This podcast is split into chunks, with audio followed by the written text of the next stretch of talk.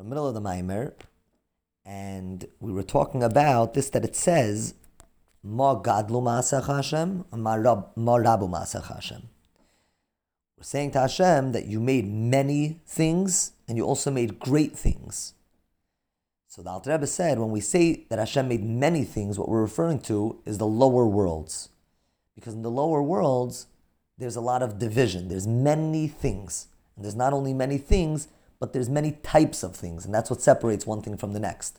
Not just that there's many of them in quantity, but also in quality, there are many types. Within Daimim, within Tzemeach, within Chayim, within Medaber, there are many types of things. And that's what defines our world separation and division. And that's why we say about this Morabu Ma'asech Hashem. You made many things. And that's what we're in the middle of discussing.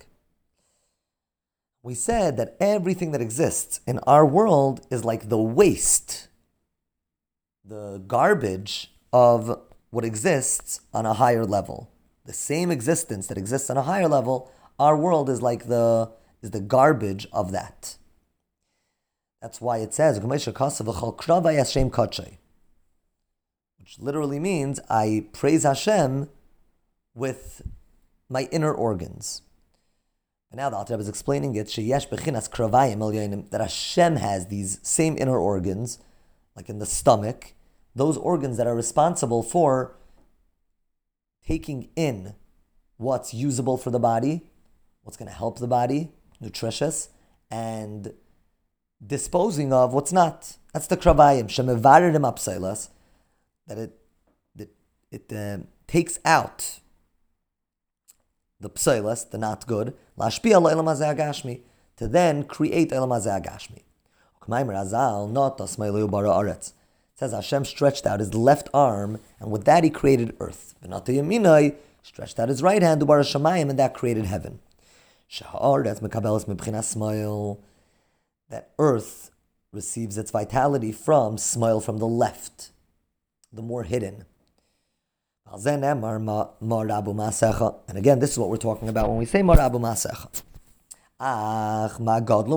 When we talk about great creations, things that are great, this we're already referring to the higher worlds, the upper worlds.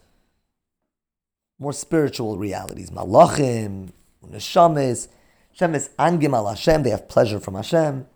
The ain't tainug echad what separates them is that each one has their pleasure in their own way. Oh, it says that when Mashiach is going to come, each tzaddik is going to inherit, inherit and going to receive 310 worlds. It says that I'm going to give my the, the ones that I love yesh, which is 310. I'm going to give those that I love, the tzaddikim, 310 ilamis. L'chayre move. Lama tzarech kol tzaddik kol kach utzarech.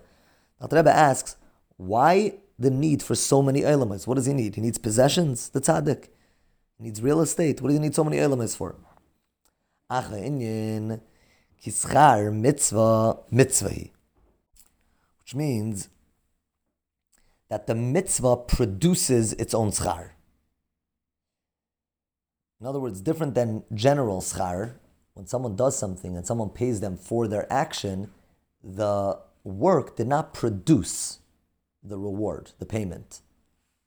Uh, the proof is that someone can hold back payment.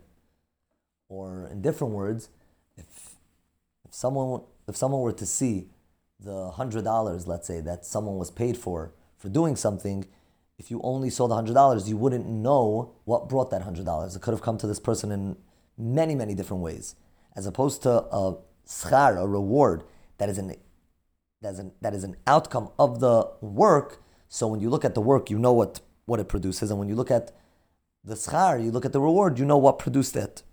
Every mitzvah. I'm sorry, I'm shachas elyain. Each mitzvah brings a certain pleasure. When the person enjoys their mitzvah that they do, that they that they did, they're enjoying the accomplishment of that mitzvah, which is a pleasure. Every single mitzvah has its individualized pleasure.